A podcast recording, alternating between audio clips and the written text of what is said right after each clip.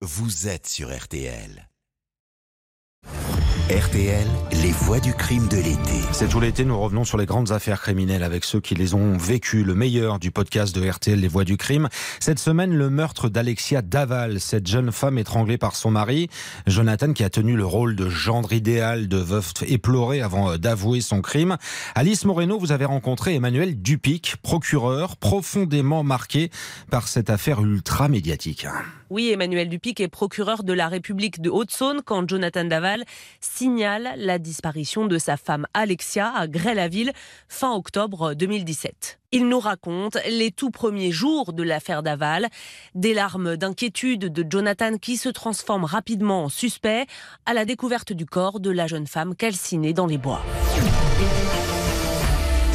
Emmanuel Dupic, racontez-nous le jour où Jonathan Daval s'est présenté à la gendarmerie de Grès euh, pour signaler la disparition d'Alexia. Il s'est présenté euh, juste avant midi indiquant que euh, sa femme était partie en début de matinée réaliser un footing dans, les bois à proximité de la ville de Grès et qu'il avait fait le parcours et qu'il n'avait pas retrouvé et qu'il avait également envoyé des, messages et qu'il n'y avait pas de, de réponse. Et donc, bien entendu, dès lors qu'il nous dit avoir fait le chemin de son parcours de footing et qu'il la retrouve pas, à ce moment-là, vous avez quand même euh, deux hypothèses. C'est soit euh, elle a quitté le domicile familial, hein, ce qui peut arriver, une séparation, ou alors il s'est passé quelque chose de grave.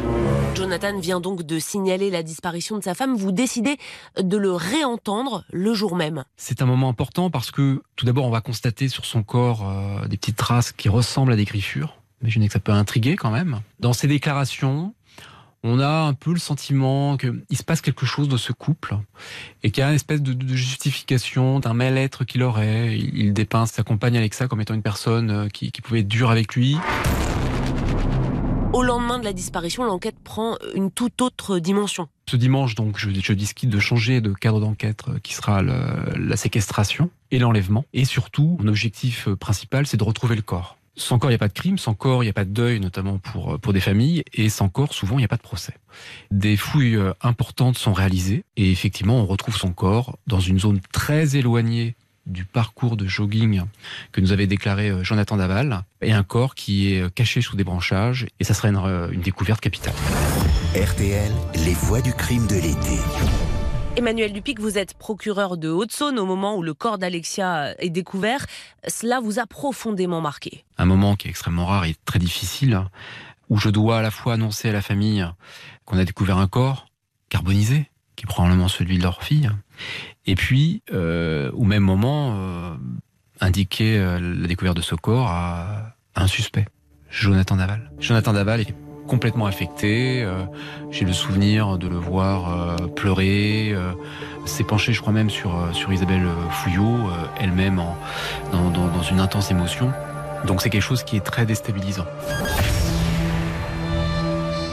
Quel est l'état du corps d'Alexia précisément? Il porte clairement des traces de violence. On retrouve une jeune femme effectivement qui a été partiellement, dont le corps a été partiellement brûlé, qui présente des traces probablement de strangulation au niveau du cou et qui présente également un, visage extrêmement tuméfié, c'est-à-dire qu'elle a reçu des, coups euh, importants sur le visage. Ce sont des manifestations plutôt d'un meurtrier qui se situe dans la sphère familiale, c'est-à-dire un meurtrier qui connaît sa victime parce qu'il y a un grand acharnement. Euh, ça se distingue par exemple du crime de sang avec un couteau ou euh, à coup de, fusil ou de, pistolet, qui est une, mort bon, déjà beaucoup moins douloureuse, mais surtout qui est beaucoup plus rapide et qui est moins empreinte d'une relation entre les, protagonistes.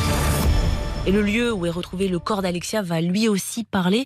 Euh, quels sont les indices que retrouvent les enquêteurs? Un motif de broderie sur le corps dont on retrouvera le même motif à son domicile. On retrouve également euh, un bouchon d'une bombe aérosol que l'on retrouvera effectivement au domicile de Jonathan Daval et qu'il a utilisé pour euh, mettre le feu euh, au cadavre.